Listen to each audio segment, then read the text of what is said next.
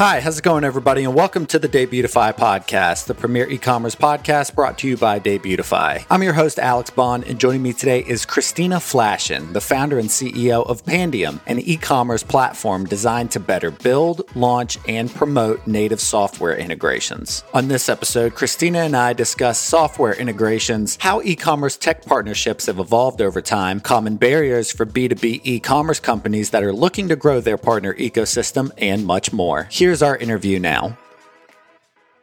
Cristina, welcome to the show. Thank you so much for having me. Very happy to have you. So first off, why don't you tell me a little bit about your company, Pandium? Yeah, so we are a B two B SaaS company. We help other SaaS companies make more money through their technology ecosystem. So we're really focused on helping mid-market size B two B SaaS companies build and launch more integration so that the end customer, oftentimes merchants, folks that sell online, have a native interoperable experience. Awesome. And so what sort of specific problems prompted the founding of Pandium? Yeah, so I could, I mean, I could talk forever about my origin story, but I've been working in the space for fifteen plus years and working in integration, sort of management and development that entire time at various companies. And, you know, back in the day, uh, you know, the early two thousands, integration was really something that companies that were really large, you know, like Fortune five hundred companies paid a lot of money to have consultants come in and build a connection between their S A P instance and their warehouse management tool, as an example.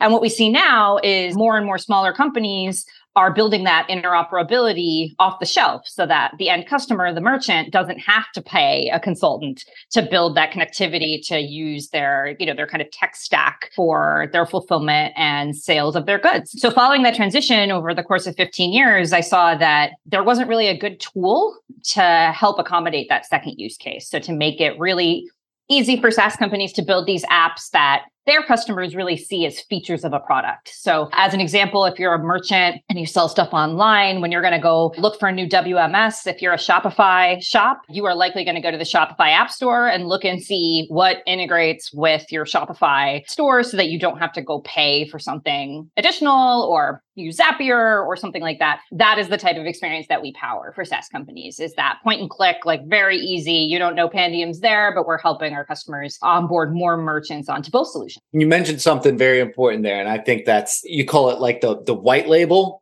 and you don't know that it's there. Oftentimes you don't know that it's there. Can you kind of explain that to me? I mean, a company using your services and then not giving you credit for it because they want it to look like it's done in-house, or yeah, dive into that a little bit for me. Yeah. Yeah. So we try not to think about it as credit, right? But we really do, one of our, our primary differentiators from a lot of competitors and other folks in the space is that we're very under the hood. So folks that have talked to us in the past will hear us say we're homegrown on steroids. Like, we want the experience for your development team and your product team to be a as flexible as possible, and for your customers to feel like it was something that was built in-house and is something that's supported by you. So you don't have a login as a merchant to Pandium. The experience is right within our customer's application or the app stores of their partners. And yeah, you shouldn't see our name or our logo anywhere in that experience as a merchant, in the same way that if you're using a SaaS product, you don't know that they're hosted on A W S or G C P. You know, our, our customers obviously know that we exist because they use a bunch of our features and they deploy technology onto us. But, you know, it's a little less sexy being an infrastructure tool in that way. Like, you know, your logo is not splashed all over everything, but it is cool to know that,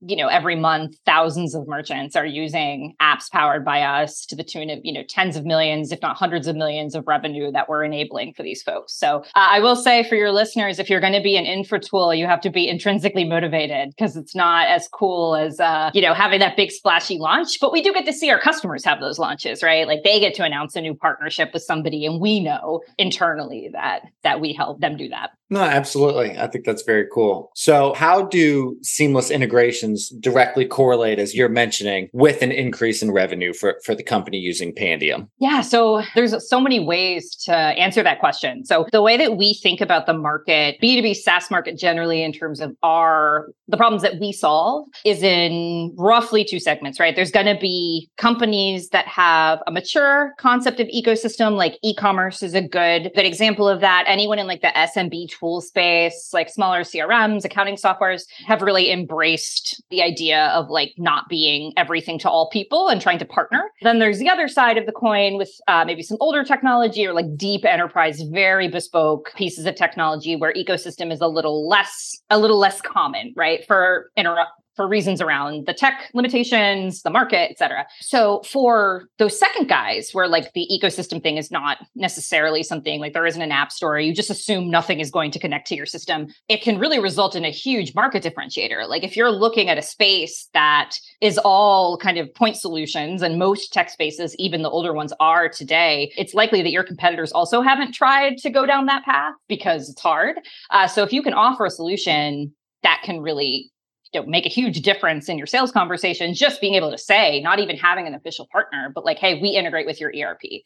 That is a very uh, important thing because business users are starting to mimic, in my in my opinion, consumers more and more. They're like expecting this interoperability. It's not something that they w- that they want to pay for. They just assume it's going to happen. So that can be a real competitive advantage on that side. It can, you know, spur innovation and all that. But we really spend most of our time on the other side of that coin, where ecosystem is pretty either um, already common or it's emerging uh, in certain sectors. There's this role now at companies called uh, partner managers. So technology partnership managers is where we sit. There's also like channel and reseller and agency. But if you are a company that has a technology partner manager or a person that's working on that, that means that you have enough partners that there needs to be a relationship that's managed, and there will be revenue associated with that, whether that is rev share, whether it's just referral revenue, flat fees, whether it's that merchants that are referred by certain partners have like a way higher A C V because their transaction volume is higher, or just that the retention is much better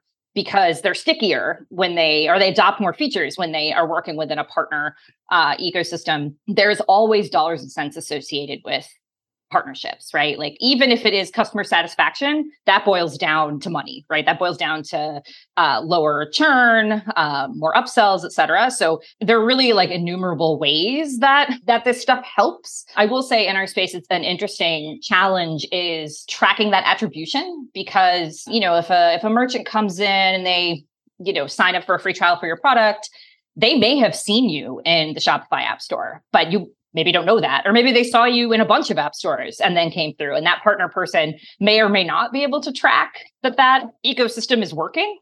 But what we see with leading companies like the Shopify's, the Salesforce, NetSuite, HubSpot, is that they have these huge, this huge like ecosystem of technology around them, and everybody makes money in that world. And I think one of the things that's interesting with Pandium is it feels indefinite how long a business is going to be using your software. If I'm like a growth agency, I, I use, you know, a, a company uses my services as long as they're trying to grow. And then once they hit a good limit, they stop using it. But with this sort of software, if people are putting, you know, applications for integrations via marketplace onto their website, they can't really take that away, or, you know, the user is going to be like, it doesn't make any sense. So I, I feel like that's a, a major benefit in your company's business model, is the extreme longevity of it. Was part of that in the business model of having that sort of a long-term gain, or, or was that just a total serendipitous benefit? No, no, it was definitely intentional. So our net revenue retention is very, very high. To your point, it's really, once you're launched, like, you know, your customers won't really tolerate you taking these things away. Exactly. From my vantage point,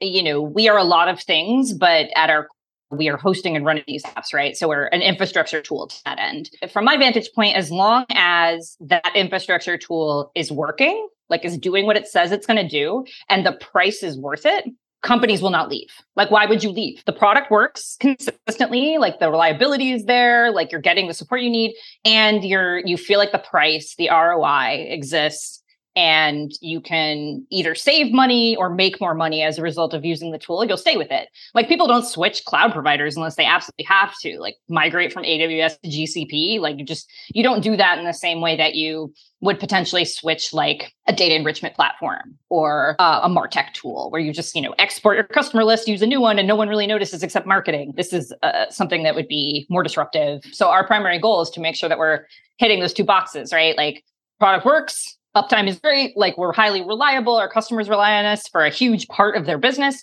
and make sure that the price makes sense and that the R O I is there at scale. No, that's great. I'm curious. You mentioned, and I think your website mentions uh, C R Ms as a typical use for Pandium, a typical company that would use Pandium. I'm interested if, if there are typical case studies for its use in the marketplace. I mean, is it pretty much C R Ms? I mean, what are, what are some of the other types of companies that are using uh, your software? Yeah. So as you might guess, we have a strong like referenceability, because every time a customer launches their like app store or whatever with us, we are typically exposed to their partners in some capacity. Whether their partners know that we're there or not is a different story, but oftentimes they, you know, were introduced as a, as a courtesy. So we have concentration in certain parts of the market because we're like talking to the same kinds of groups of people. And e- S M B e-com is a great spot for us. So three P Ls, W M S, ticketing systems, returns management, sort of the entire constellation of tools around that, you know, not that like JCPenney or Target level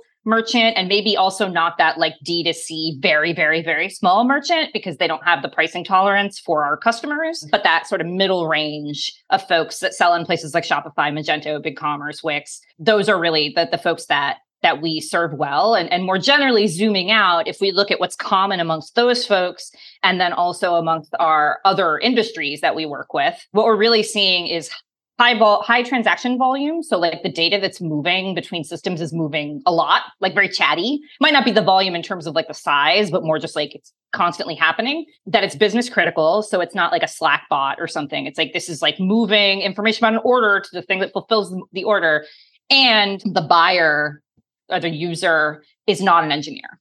So like they want to be able to just go in on their own, maybe have a couple questions, but like make some selections, turn it on, and like they're done. That is where we see success. And if we look at our customer base, even we have e-com on one side, but then there's a bunch of others. They're all similar in that way. With that being said, it, my logical brain would say that the U X has to, has to be pretty tight and the U I has to be pretty tight, because if I'm not an engineer and I'm going to be using it, then it needs to be pretty seamless. Is that accurate? Yes. Yes, that is accurate. And um, so our flagship product, I talk about, I talked about the Shopify app store. We can have folks listed in those app stores, but our flagship product is really uh, the app store that lives inside our customers. So it enables every company to have like a Shopify live experience of their own and also be in those places. And we spent a lot of time early on looking at what we consider to be like the best in breed app stores and designing our U X around that and our U Is around that. So like, what are your merchants, as an example, what are they already looking at all day, every day? What are they used to looking at? Let's like try to mimic the functionality of that, keeping it very like customizable and themable. Like you can add your own text and fonts and colors and change the layout and stuff. But um, a lot of those experiences look very similar. You know, there's different theming, but like the nuts and bolts of like how you get through the workflows are pretty pretty much the same. So we really focused a lot of time early on on making sure that that was a really good experience and that people didn't get confused and that it wasn't too complicated. Lots of like C T As so that you know exactly what you're supposed to do. So your customers are able to get through that installation without having to talk to somebody.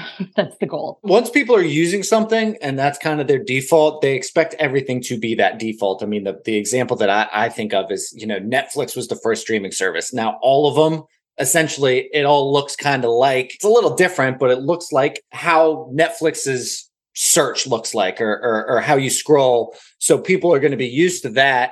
So what you provide them is something that is similar. But I think that custom uh, ability to be customized is important too, because different people have different sensibilities. Yeah. And, and people care about their theming, right? Like exactly. You can't just like drop something in that looks totally different, even if it's, you know, within their application. You know, there's just only so many creative ways to authenticate into a system, do some configurations, and then like go back to monitor it.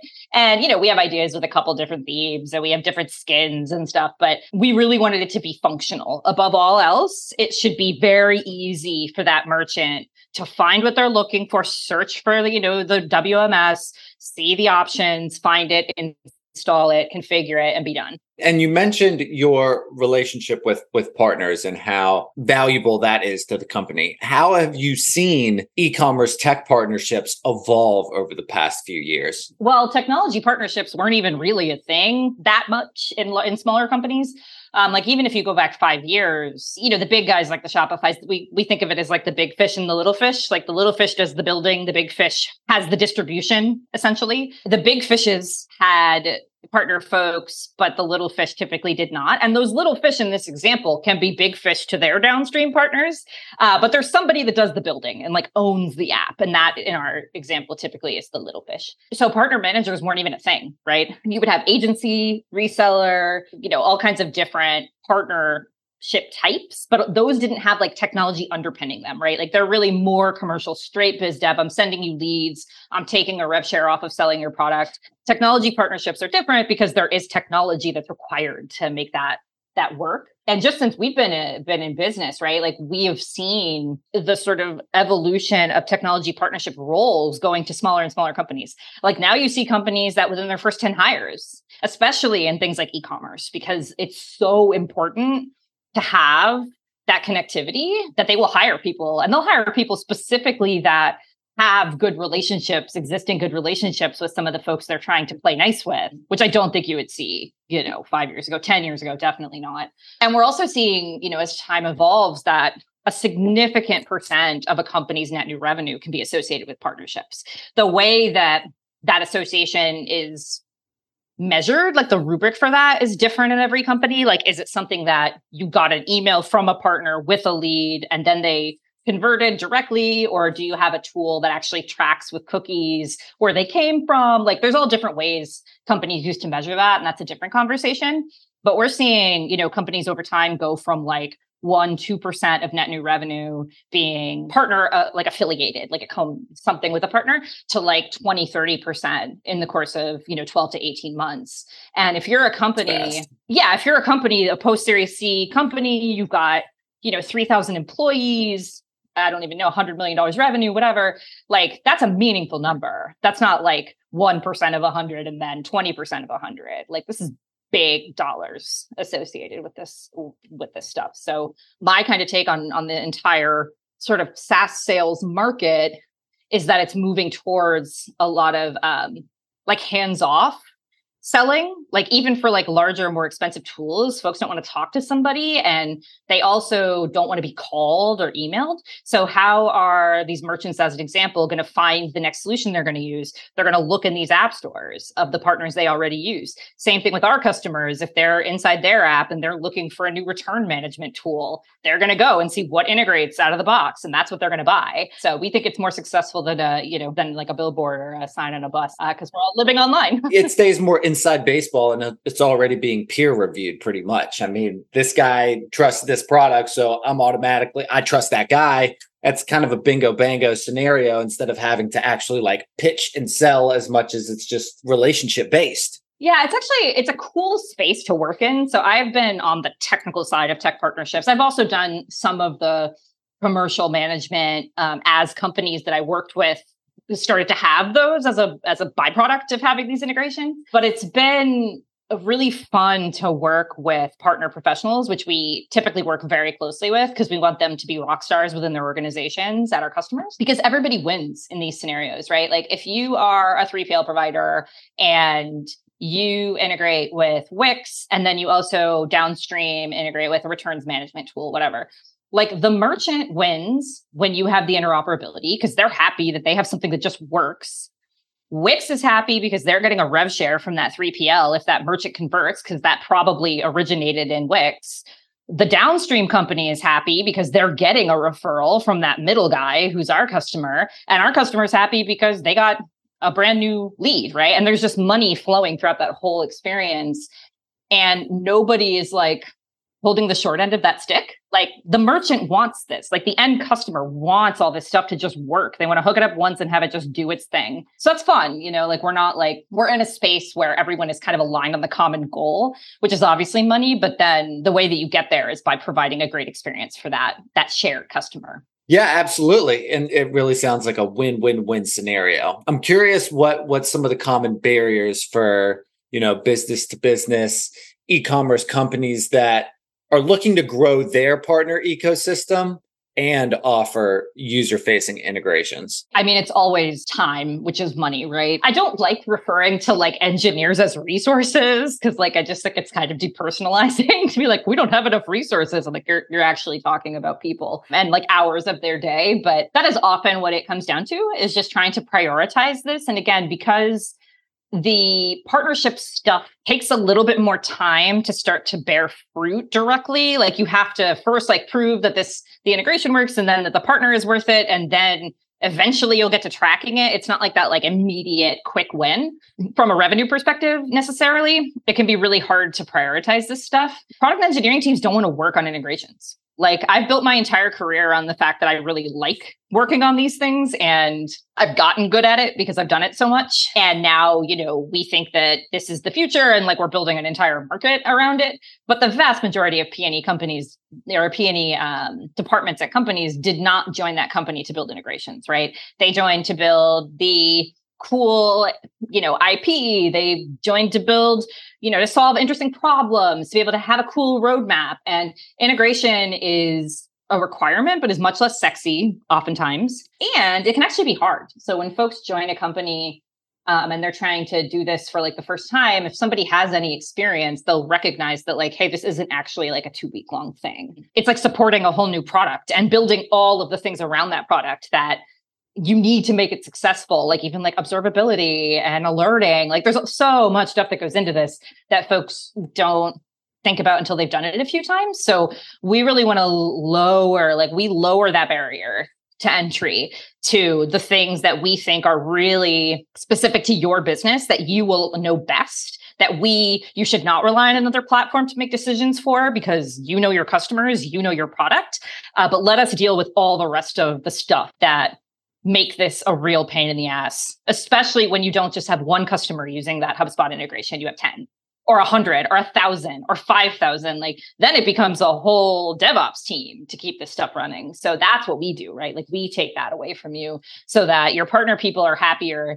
They can say yes to their commercial relationships and your P and E team isn't staring down the barrel of what they think is a three-month project that ends up being an entire team to maintain and build over time. So how easy is it, you know, succinctly, how easy is it for developers to work with Pandium? If if I'm in that organization and I want to, maybe there's a there's there's a integration or, or connector that that isn't available, but I want it on my marketplace store. How how easy is that to do? Yeah. So launching the app store itself, like that, that U X where your customers can browse, hands-on keyboard time is like an hour worth of work. So very, very light. The building of the app itself, what we ask engineering users to do is essentially write a little bit of code that handles the business logic for the integration. So that can be anywhere from, you know, like a day or two to like a week or two. It depends on how complex and, you know, what processes you have internally. We believe and we urge people to treat these apps, these integrations as features. Like your your customers see them as a feature, whether or not they know that you built it, someone else, whatever. They're not decoupling it and saying like, oh, that's just an integration. Who cares? Like they probably bought your product in part because you had this thing.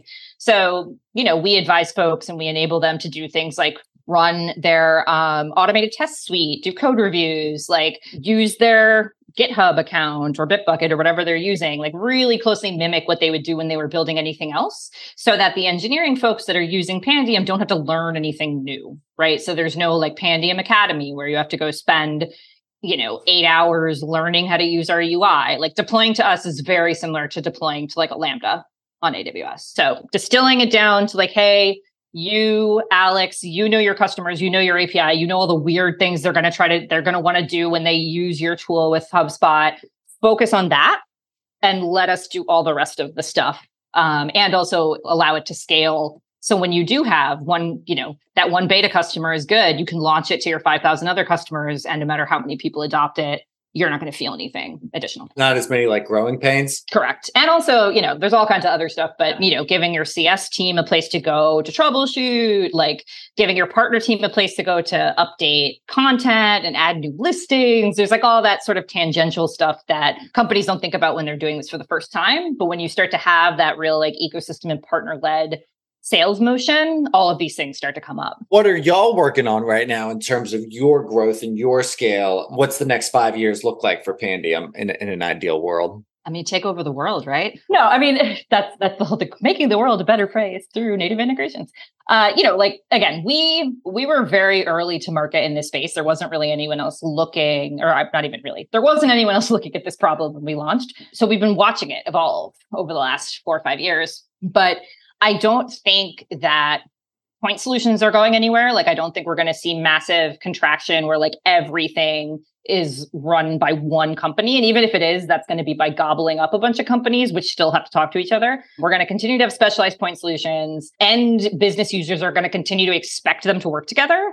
So the market that we serve only continues to grow with every SaaS company that launches and with every business user that uses technology, right? Like every time a business opens that uses a piece of technology, that's one more customer that we can serve indirectly. Well, directly, but they don't know it, right? So we want to be as ubiquitous as something like a like a Jira, right? Like, why would you build all of this stuff yourself?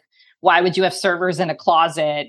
Don't build your own ticketing system because you need tickets. You use Jira or something similar. You don't buy, you know, servers to run your application anymore. You use a cloud hosting provider. Like, we are going to be the default for this kind of stuff, because why not? Um, and there's also so much, I mean, I could get into a lot around like sort of how software is trending towards these like customer facing apps and like kind of what that really means. But that's like a longer, more theoretical conversation that is hard for me to even articulate. So we don't use that in our go to market. But at the end of the day, you know, we want to make everyone's life easier by taking the headache out of connecting all these systems. Um, and being the best company to do that at really large scale. And I think companies like Zapier will continue to exist. Like, they're a great company. They're a great tool. Uh, they serve the long tail, and they also serve like the consumer type of user. But for everything else, for the things that are kind of business critical, companies will use Pandium to offer that interoperability natively. Wonderful. The very last question that I have is the same last question I have on every episode. With the increase in stress that entrepreneurs like yourself deal with, uh, I find it's really important to have a, a healthy work-life balance, work-life harmony. I'm curious, Cristina, what are some of your hobbies and interests that you practice outside of work to in- ensure good mental health? Oh, man. So um, I'm looking to my side here because I can see it a little bit. So uh, we foster kittens. Aww. That's awesome. Well, we've been doing it for about three years. We're up to like fifty-five or sixty total kittens over time. So we get like the little tiny ones that you have to feed with the bottle every hour overnight and get them healthy and good and then ready to go to their forever homes through um, like four or five different rescues here in Brooklyn. And they are they happen to be over in this room right now. I'm surprised you can't hear them raising hell over there. No, not at all. So that has been really great. That started during COVID. So my husband and I had something to do other than work and like stare at each other. I was like, this is not this is not going to be good. That's what we do for months and potentially years. And I love volunteering. I actually think service is a really service is an important part of my life. Uh, it always has been. And, you know, I've done everything from, you know, like the soup kitchen kind of stuff, homeless outreach, um, direct mentorship, uh, and also now mentoring in the startup community. Because when I started this company, I remember asking everyone I knew, I was like, hey, I want to talk to a female C E O of an enterprise tech company. And like, no one could tell me who that was. Like, oh, I was like, oh, okay. Like, there are definitely a few, but I didn't have access to them directly, right? So, or they weren't as involved. Or, or like, you're just busy working. Sure. No, know? no, no, like, exactly. Um, I have since obviously been introduced to a lot and, and it's been great, but I also want to provide that for folks if I can be helpful. This journey for your listeners is not something that other people can really understand, especially when you get beyond just yourself and your co-founder or whatever, when you have employees and they have families and they are relying on you for payroll and you have big customers that really rely on you for their business. And it can be very stressful. So I think finding your, your sort of community of folks that really understand that is really important. So I would encourage folks to, to try to do that. one hundred percent. Very, very cool. Cristina, good luck with your cats. Oh, thanks. They're so sweet. Good luck with Pandium. And it's been an absolute pleasure talking with you. It's been great talking with you too. Have an excellent day, and I'm sure we'll uh, see you out there. I'd like to thank my guest, Cristina Flaschen, for joining me on the show, and come back on Tuesday when I talk with Doctor Sherry Walling, a licensed clinical psychologist and the founder of a company called Zen Founder, which helps entrepreneurs thrive in business and in life through psychological theory and her years of experience in the entrepreneurial trenches. For more information about Cristina, you can connect with her on LinkedIn. To learn more about Pandium, you can check out their website, pandium dot com, spelled P A N D I U M, or follow them on Twitter at pandium dot com. That's our show. Thanks for joining us, and we hope you come back to find new episodes being published every Tuesday and Thursday. Until then.